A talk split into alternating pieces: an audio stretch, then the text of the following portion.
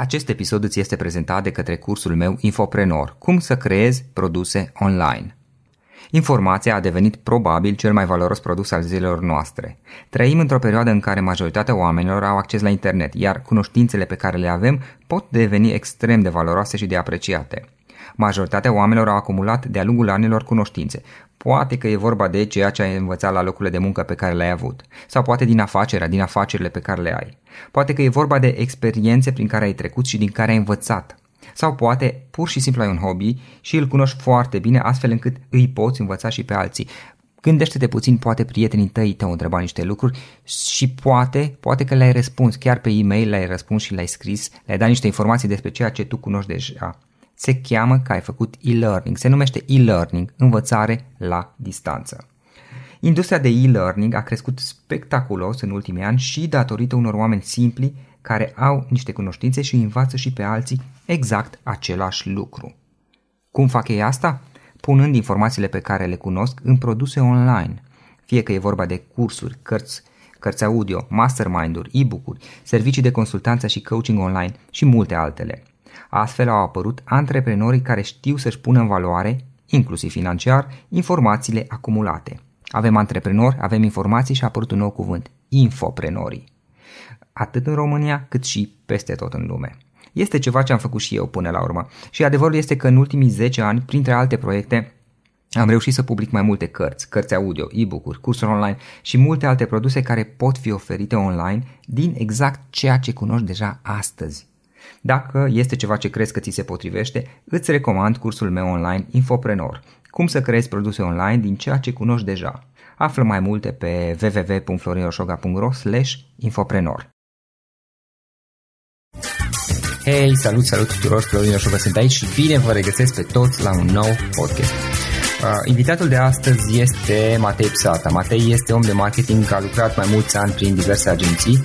În momentul de față coordonează TPS Engage. Este un startup, o companie care se dorește a fi o soluție tehnică pentru ecrane digitale. Practic un fel de Google Ads sau Facebook Ads al ecranelor digitale de prin lume.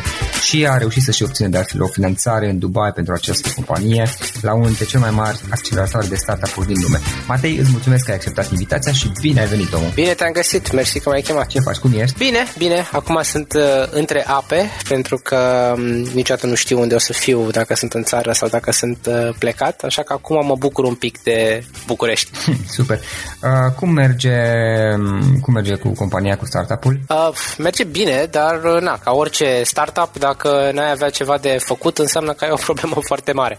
Uh, așa că, na, după povestea cu Texas care s-a întâmplat la începutul anului, uh, am avut foarte mult de lucru, iar acum încet încet se concretizează lucrurile, pentru că am realizat că în industria uh, asta ai nevoie de cel puțin de șase luni, perioada în care să se așeze apele, să spunem așa. Uh-huh, super, hai să luăm puțin pe rând. Care e povestea ta? Cum ai evoluat de-a lungul timpului? Cum ai început? Cum ai ajuns până la ceea ce faci astăzi? Povestea e foarte simplă, aș spune. Am avut norocul la 19 ani să nimeresc într-un internship la GMPPR, care este o agenție locală de PR, unde eu nu având nicio experiență, ok, fusesem la 16 ani operator de interviuri la Mercury Research, adică sunam oamenii și întrebam ce părere au despre serviciile Rom Telecom, iar 9 din 10 mă înjurau. Uh, și am avut norocul după asta, da, a fost o experiență, am avut norocul după asta să ajung într-un internship la GMPPR, să fac timp de vreo 3-4 luni PR și marele meu noroc a fost că în perioada în care eu eram la GMPPR a explodat fenomenul arhicunoscut acum numit social media. Toată uh-huh. lumea vorbea despre social media, 2010 era chestia asta. Deci în 2010 toată lumea vorbea despre social media, că e viitorul, că o să se schimbe totul, că o să ne aruncăm televizoarele pe geam și o să stăm numai pe Facebook. Evident exagerări, ca în orice trend. Um, dar șefa mea la momentul respectiv, uh, șefa agenției Ioana Mănoiu, a spus, băi, trebuie să călărim și noi cumva acest val numit social media. Cine ar fi cel mai îndreptățit să citească un pic despre asta, să încerce să vadă dacă e rost de business acolo? A, Matei, că e tânăr, stă pe Facebook, hai să vedem dacă iese. Ceream literalmente, știi că acum se face mișto de companii care își pun secretara să facă social media, că na, deja e prea matur mediu.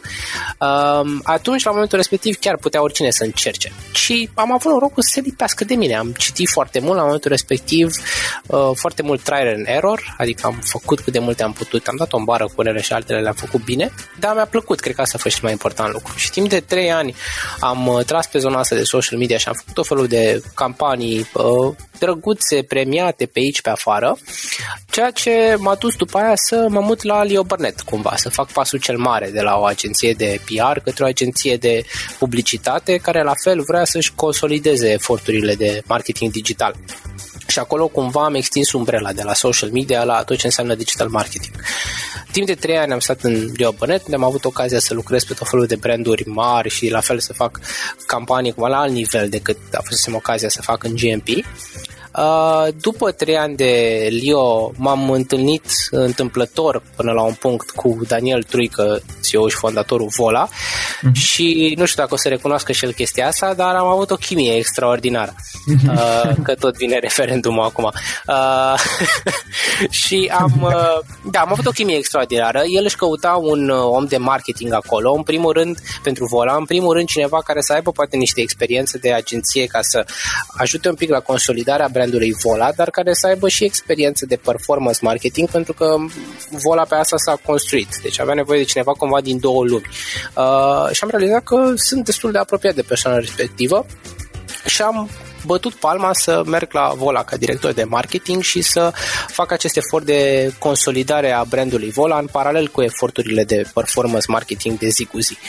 Uh, și sincer a fost pe departe cel mai plăcut și provocator loc în care am lucrat și dacă nu s-ar fi întâmplat norocul cu Techstars Dubai, probabil că în continuare eram acolo, dacă nu mă dădea Dani afară, evident. Asta e povestea, da, asta e istoria, dacă vrei, ce se întâmplă mai departe e de astăzi, e prezent. Cum, cum ți-a venit ideea, ok, cu până la urmă, compania actuală pe care o dezvolți? A venit, uh, ideea respectivă a venit acum ceva mai mult timp, uh, tocmai când vedeam prin 2012 sau 2013 tot felul de companii semi-fantomă care încercau să călărească trendul ăsta de social media și apăreau peste noapte, dacă ți amintești perioada aia, în fiecare zi apăreau alte șase companii de analiză de sentiment în social media sau uh, șapte companii de uh, planificare de postări pe social media și așa mai departe. Și am realizat că o să se ajungă repede la o saturație domeniul ăsta și am stat împreună cu cofondatorii uh, DPS și ne-am gândit, ok, ce domeniu uh, este ușor ignorat și la unde ne-am pricepe și noi să facem ceva, da? Deci un domeniu de marketing, de publicitate, un canal până la urmă. TV-ul nu prea era cazul, că nu, numai ignorat nu era, uh-huh. prin tumurea, radioul era în scădere clară și e cam greu să faci ceva tehnologic acolo neapărat. Digitalul, supra-saturație, cum spuneam, și ne-a picat fisa că outdoor digital și outdoor în general este poate printre mediile care s-a mișcat cel mai puțin în ultimii 20 de ani. Dacă te uiți pe grafice de uh, cheltuială de publicitate în fiecare mediu, o să vezi TV-ul care a crescut, a scăzut un pic când a apărut digitalul, după aia a crescut din nou. Digitalul care evident a crescut ca fost frumos, uh, printul care a murit încet încet, radio care scade, iar outdoor este o linie perfect dreaptă. Uh-huh nu, în afară de 2008, ok, când a fost criza, a scăzut un pic după aia și a revenit, nu s-a întâmplat nimic. Și am zis, ok, iată o oportunitate. Un mediu care n-a inovat deloc, care are oportunități de inovare, în care putem să facem ceva. Și așa am ajuns la soluția asta. Mhm. Dar, practic, voi, pe partea de outdoor, vă adresați doar ecranelor digitale de outdoor.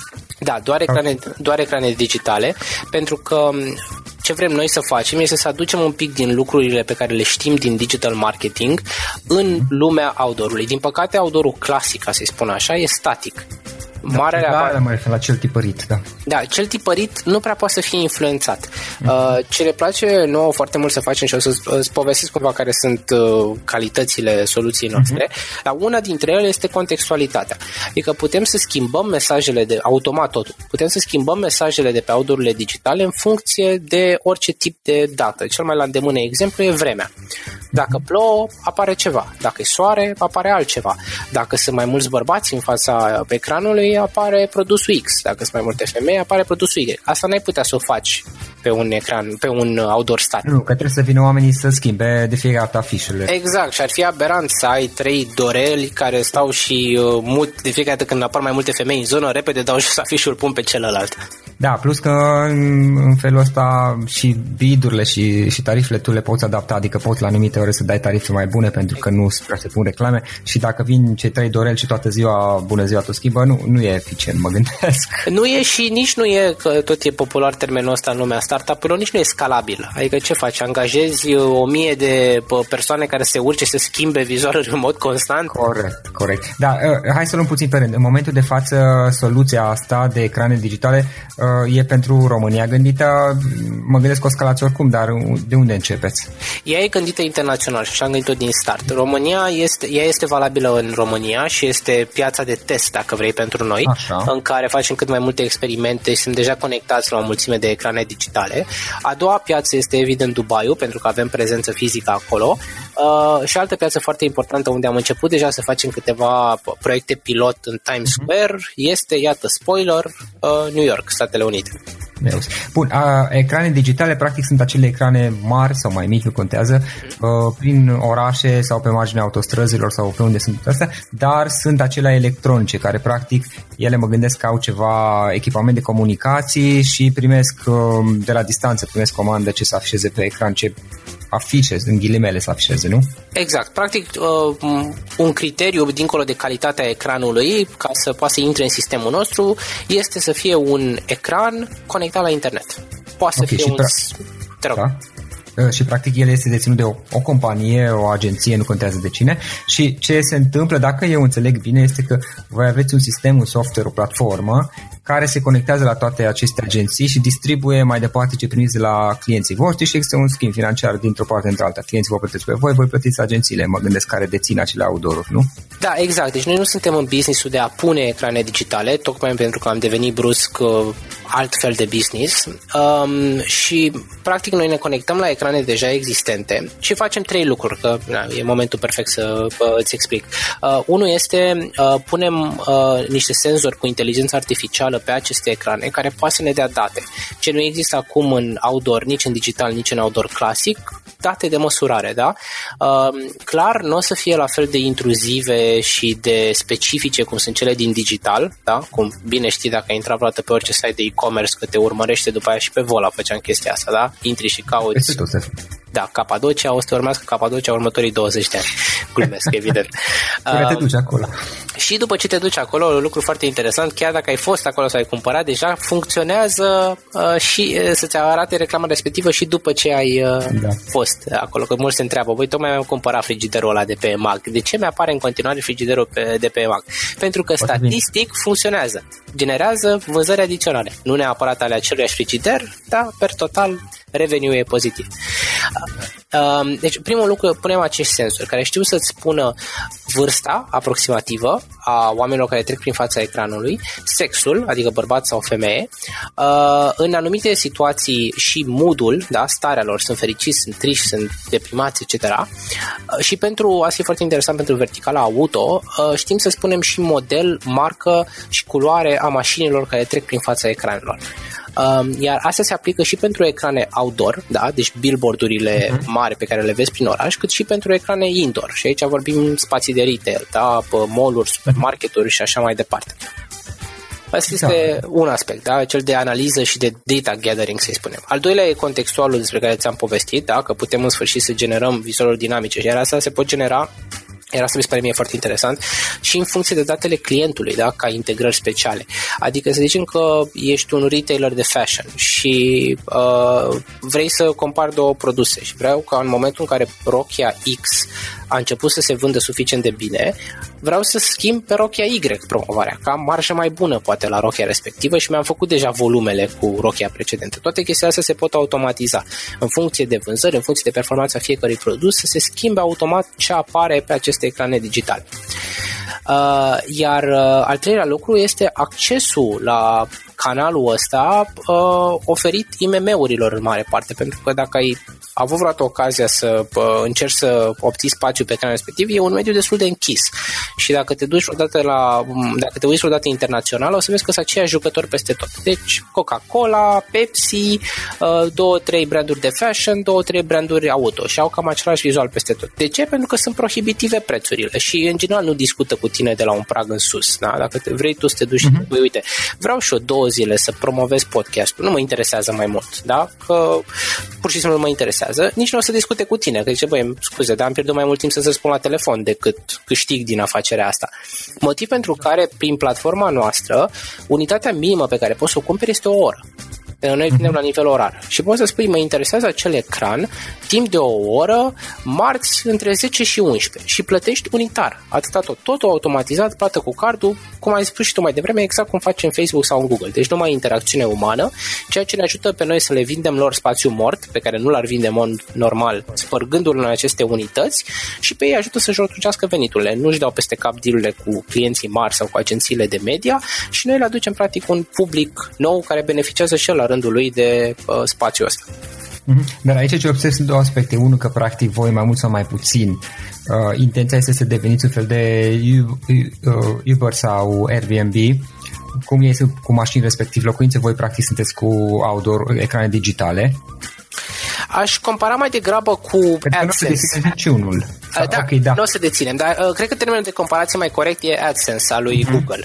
Uh, pentru că nu sunt bunuri fizice, na, uh, știu ce spui și da, e o referință bună, dar asta e mai apropiată cumva mm-hmm. de domeniul nostru, AdSense-ul. Deci da, da vrem da. să fim conectați la un miliard de website-uri fără să deținem acele website-uri.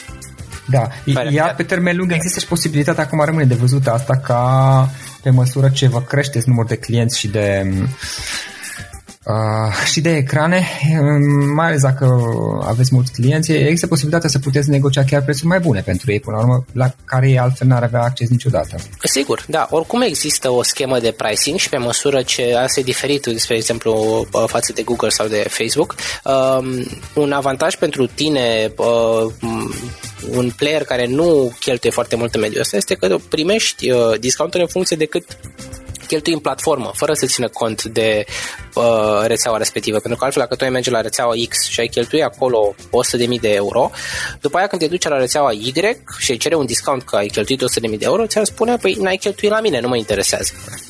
În cazul nostru nu e așa. Pentru că pe noi ne interesează, putem în felul ăsta să distribuim discounturi pe toate uh, rețelele. Mm-hmm. Ok, super. Uh, Matei, acum, uitându-te puțin, um, asta e o întrebare pe care obișnuiesc să pun în podcastul meu, uitându-te puțin la toată experiența ta profesională și de business, trei, nu știu, trei lucruri, trei idei pe care le-ai învățat pe pielea ta și care te-ar fi ajutat să le fi știut. Și ar fi super mișto dacă ai putea să menționezi la un dat și inclusiv despre sau poate vorbim după experiența ta cu acere finanțarea pentru business. Mm-hmm. Sigur. Uh, Uite, un lucru, mi-a luat foarte mult să învăț lucrul ăsta, dar mi se pare că a fost o lecție de viață foarte și de business foarte importantă pentru mine. Uh, fiind, eu am ars niște etape da, în momentul în care m-am angajat și am avut uh, o ascensiune uh, rapidă, ceea ce pe de o parte sună foarte bine, vai, te plângi că ai avut o ascensiune rapidă, hai lasă-mă, uh, dar pe de cealaltă parte am ajuns într-o poziție destul de avansată și senioră fără să știu niște lucruri de bază și una a fost că ar trebui, trebuie totdeauna să-ți alegi bătăliile. Uh, eram genul care se inflama pentru orice mic proiect sau orice aspect dintr-un, uh, dintr-un proiect și asta am învățat la Leo Burnett. Faptul că există anumite uh, bătălii pe care trebuie să le porți da? și care merită resursele și altele pe care poți pur și simplu să le cedezi. Citesc chiar acum o carte foarte interesantă numită Thank You for Arguing, care mhm. vorbește despre uh, tehnica persoasiunii și un, uh, o tehnică foarte populară este uh, concesia. Da? Renunță la anumite lucruri ca să câștigi pe termen lung. Nu uita niciodată care e obiectivul. Și asta aș spune că am învățat în, uh, am învățat în Leo Burnett. Uh, în GMP mi-e greu sincer să aleg ceva pentru că GMP a fost uh, școala vieții între ghilimele pentru mine. Adică acolo le-am învățat pe toate. Da. E, nu aveam experiență de viață, nu aveam experiență de angajat, așa că acolo am învățat tot. Uh, iar din vol aș spune că am înțeles dacă vrei cu adevărat partea analitică și matematică din spatele unui business. Adică în Leo Burnett era și acolo exista acest aspect, era o combinație între artă și statistică, matematică, spune cum vrei, la vol era cumva invers. Și pentru mine a fost uh, uh, o experiență complementară foarte utilă. Da? Să înțeleg pe de o parte că există matematică în spatele unui business da? și statistică și tot ce vrei tu, dar există și un element de artă. Deci nu poți să o faci nici 100% ca artist, dar nici 100% ca matematician. Mm-hmm, super tare. Uh, câteva cuvinte, hai să povestim puțin despre mm, finanțare. Ok, cum a fost procesul de finanțare? Adică mă gândesc că, mm, na, ok, nu, înainte toate că nu toată lumea obține finanțare, o ziceai și tu asta, adică sunt mulți care sunt refuzați până la urmă, dar uh, posibil ca unii dintre ascultătorii podcastului să ia în considerare să obțină și finanțare pentru compania lor sau pentru ideea lor. Cum, a, cum ați procedat voi? Cum a fost experiența voastră? Clar, uh, experiența e destul de directă și fără ascunzișuri, ai nevoie de foarte multă perseverență doar. Adică e, da, nu există vreun secret, uh, scrie chestia asta în prezentare că gata, 100% rată de succes. Uh, noi am uh, în cazul Techstars a fost foarte simplu. Deci am aplicat uh, să fim parte din Techstars Dubai. Uh, am avut un deck, o prezentare în care le-am explicat ideea, potențialul de business, care e uh, marketplace-ul, de ce suntem noi mai buni decât restul, uh, de ce credem că o să aibă succes, adică întrebările sunt relativ standard. Prezentat echipa și așa mai Voi departe. Voi doar cu o idee sau deja aveați ceva funcțional? Noi aveam deja business-ul funcțional și chiar cu niște elemente tehnice din el. Deci am venit cu... Din păcate, da, um, acum șase ani mergea să te duci cu o idee, poate mai puțin chiar, uh, mai mult, pardon, acum vreo 8 ani. Uh, era încă nebunia startup-urilor și era suficient să te duci cu o idee. E uh, cum se întâmplă acum la Netflix, dacă vrei, că e suficient să le trimiți un script și ei o să-l publice, da? E această glumă cu Netflix care publică absolut tot acum ca un miliard de investiții în producții proprii. Așa era cu lumea startup-urilor. Te duceai cu o idee, ajungeai cu un investitor și spuneai, da, hai să o facem. Pentru că au fost foarte multe exituri nereușite da, și proiecte care au murit, uh-huh. deveni mult mai conservatori între timp. Așa că vor să vadă două lucruri. Ori un produs solid și uh, puternic, uh, ori un background de business și rezultate financiare. Da? Deci vor să vadă, aha, uite cât ați crescut de la an la an, ce revenue aveți, care e bita, care așa așa mai departe. Da? Um, așa că nu aș recomanda cuiva care începe acum un business să se ducă doar cu o idee. Uh, faceți ceea ce se numește un MVP, da? Minimum Viable Product, uh, testați-l 3-6 luni, un an pe o piață unde vă simțiți confortabil și de-abia după ce aveți acest success story începe să mergeți să căutați investitori. Să vii cu niște date concrete. Exact poți să o faci și fără a face acest uh, lucru, numai că șansele scad considerabil. Deci despre asta e vorba până la urmă. Da, ok. Plus că până la urmă înveți și tu puțin despre businessul respectiv uh, și dacă poți face cu niște costuri uh, relativ reduse, poate e mai bine așa. Uh, Matei, ce cărți obișnuiești să citești? Ce cărți ne recomanzi?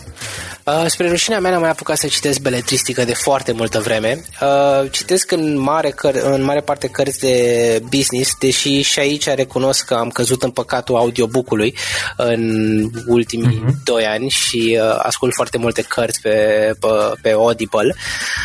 Uh, dar o carte care a rămas cu mine foarte mult timp și pe care o recomand oricui, chit că se află în industria asta sau nu, se numește Creativity Inc. E um, o carte scrisă de uh, de exact, de unul din cofondatorii Pixar, Ed Catmull sau Catmull, recunosc că nu mai țin minte uh-huh. pe de rost acum, și este despre ce înseamnă să manageriezi un business creativ, da? care e diferit față de o fabrică, unde trebuie să calculezi cost per cuie produse și câte cuie produci pe oră. Da? Um, cum faci când businessul tău și veniturile tale depind de creativitatea angajaților și a oamenilor care sunt parte din companie. Că nu poți să spui pur și simplu, hei, fiți mai creativi. Da? Um, și e foarte interesantă cartea și experiență. E foarte interesant să vezi și cum a pivotat Pixar-ul ca business, care a început inițial, au încercat să vândă aparatura și au realizat da. că nimeni nu știe ce să Steve facă Jobs. cu ea. Da, exact. Deci Steve Jobs a încercat în prima fază, oricât de genul de marketing a, fi, a, a fost el, nu s-a prins din prima, că nimeni nu o să vrea să cumpere un computer super performant pentru că nu vor ști ce să facă cu el. Cumva, până la un punct, asta e și situația în care suntem noi acum, că noi la pachet cu platforma în sine și soluția tehnică, în foarte multe cazuri venim noi cu idei și cu posibile integrări pentru că oamenii nu știu ce să facă. E prea nou domeniu până la urmă ca, să îl, ca să-l aplice. Uh-huh. Uh, și mai departe, orice biografie mi se pare absolut fascinantă a persoanelor de business de succes. Am, recent am ascultat, că nu pot să zic citit, că, din nou, audiobook, uh, The Everything Store, care este povestea lui Jeff Bezos, absolut fascinantă și uh, oricât l-ai uh, ai aprecia Amazonul, este foarte interesant să vezi cum ce a făcut de fapt Jeff Bezos senzațional și faptul că a reușit să țină investitorii în frâu 15-20 de ani fără să le producă un ban. Și aici mi se pare succesul fulminant. Cum convingi oameni cu miliarde în buzunar să investească în continuare în tine, tu ne producând bani pentru ei. Mm-hmm. Da, da, da. Asta ar fi top of mind. Oh, ok. Uh, ce instrumente obișnuiești tu să folosești? Aplicații, servicii cu pe care le, le folosești ca să te ajute? Uh, folosesc în continuare, nu știu dacă se pune că sunt de modă veche sau nu, dar folosesc în continuare RSS Reader, deci uh, Feedly mai exact, că a fost nebunia cu Google Reader-ul care s-a închis prin 2011-2012 și toată lumea da, a nebunit. Da. Uh, eu în continuare folosesc RSS Reader și mi se pare foarte, foarte util. Uh, rest, na, Audible ar fi un exemplu bun și rest tot felul de uh, soluții clasice de planning, project management și așa mai departe. Adică noi folosim Trello, de exemplu, în companie um, și pentru mine folosesc Google Calendar, cam sunt destul de um, atașat de soluțiile Google, ca să fiu sincer. Mm-hmm, super. Uh, și înainte de a pune ultima întrebare, spune celor care ne ascultă unde te pot, cum te pot găsi online, eventual adrese de mail, dacă cineva vrea să te contacteze, dacă e cazul, dacă e posibil? Sigur, uh, sunt relativ ușor de găsit din pricina numelui, deci orice pe Facebook sunt evident da. Matei Psata. Adresa de e-mail, dacă e cineva curios, la fel e simplă, este mateiarond.tpsengage.com uh, și răspund în mare parte oriunde, mai puțin pe adresa de mail matei.psata.gmail.com pe care o am, dar uh, n-am reușit niciodată să-mi creez obiceiul de a o verifica. Am alte adrese pe care le verific mai puțin asta, așa că nu scrieți, vă rog, pe acea adresă că nu voi răspunde pentru că nu vă mă voi uita la mail-uri acolo. Să, să, să ținem minte doar prima adresă. Exact, da. Ok, ok. Bun, Matei, și în final uh, o ultimă întrebare. Dacă ar fi să lași ascultătorii podcastului nostru cu o singură idee din toată discuția asta, pe care ai alege-o? Ah, aș alege ideea că într-o lume în care apar și mori idei peste noapte și business-uri, mi se pare că oricum trăim cel mai, cea mai alertă eră din ultimii foarte mulți ani. Uh-huh. Cred că poate doar la Revoluția Industrială a fost așa mare nebunia. Perseverența e mai importantă ca niciodată și mi se pare că poate nu sunt eu înconjurat de oamenii care trebuie sau nu mă uit unde trebuie, dar văd din ce în ce mai rar perseverența asta, da? adică oameni care țin la ideea lor chiar și atunci când nu merge bine. Pentru că se va întâmpla chestia asta în orice business. Vei avea perioade în care oamenii îți spun, dar nu mai bine renunți, dar mai bine încearcă altceva și cred că e mai important ca niciodată să fii perseverent și să ții foarte mult cu dinții la viziunea ta și la businessul pe care l-ai creat sau la proiectul la care lucrezi până la urmă, dacă nu se aplică doar în business. Așa că perseverența, dacă vrei, de, din postura de concept, ar fi ce, uh, cu ce aș vrea să rămână oamenii. Super. Matei, îți mulțumim foarte mult pentru discuție, pentru tot ce ne-ai zis și mult succes mai departe, omul, cu, cu ceea ce faci. Mulțumesc mult! Acest episod ți-a fost prezentat de către cursul meu Infoprenor, cum să creezi produse online. Informația a devenit probabil cel mai valoros produs al zilelor noastre. Trăim într-o perioadă în care majoritatea oamenilor au acces la internet, iar cunoștințele pe care le avem pot deveni extrem de valoroase și de apreciate. Unii oameni spun de altfel că în momentul de față cel mai valoros lucru din lume sunt informațiile. Majoritatea oamenilor au acumulat diverse informații de-a lungul anilor, diverse cunoștințe. Poate că e vorba de ceea ce ai învățat la locurile de muncă pe care le-ai avut, sau poate din afacerea pe care o ai. Poate, poate e vorba de experiența prin care ai trecut, o anumită experiență, anumite experiențe prin care ai trecut și din care ai învățat. Sau poate ai un hobby și îl cunoști foarte bine, astfel încât îi poți învăța și pe alții. Poate că prietenii tăi când au nevoie de informații legate de un anumit subiect, pe tine te caută. Și poate că până acum i-ai ajutat deja răspunzându-le la întrebări, răspunzându-le poate pe e-mail acestora. Se numește e-learning, învățare la distanță iar industria de e-learning a crescut spectaculos în ultimii ani și asta și datorită unor oameni simpli care pur și simplu au niște cunoștințe și îi învață pe alții exact același lucru pe care ei îl cunosc deja, punând informațiile pe care le cunosc în produse online. Fie că e vorba de cărți, de cursuri, de cărți audio, de e-book-uri, de mastermind-uri, de servicii de consultanță și de coaching online. Astfel au apărut antreprenorii care știu să-și pună în valoare, inclusiv financiar asta, să-și pună în valoare informațiile acumulate. Antreprenori și informații și atunci a apărut un nou cuvânt, infoprenor se numesc. E vorba despre antreprenorii care pur și simplu știu să-și pună în valoare lucrurile pe care ei de altfel le cunosc deja. Este ceva ce până la urmă am făcut și eu în ultimii ani, în ultimii în special 10 ani, când am publicat diverse cărți, cărți audio, e-book-uri, cursuri online și alte produse care pot fi oferite online din exact ceea ce cunoști deja astăzi și care pot fi consumate online la orice moment în, în orice zi de oriunde din lume. Dacă subiectul acesta este ceva ce crezi că ți se potrivește, îți recomand cursul meu online Infoprenor. Cum să creezi produse online din ceea ce cunoști deja. Află mai multe pe www.florioșoga.ro infoprenor și folosește codul de reducere podcast special pentru ascultătorii podcastului cu care vei avea o reducere din cursul costului.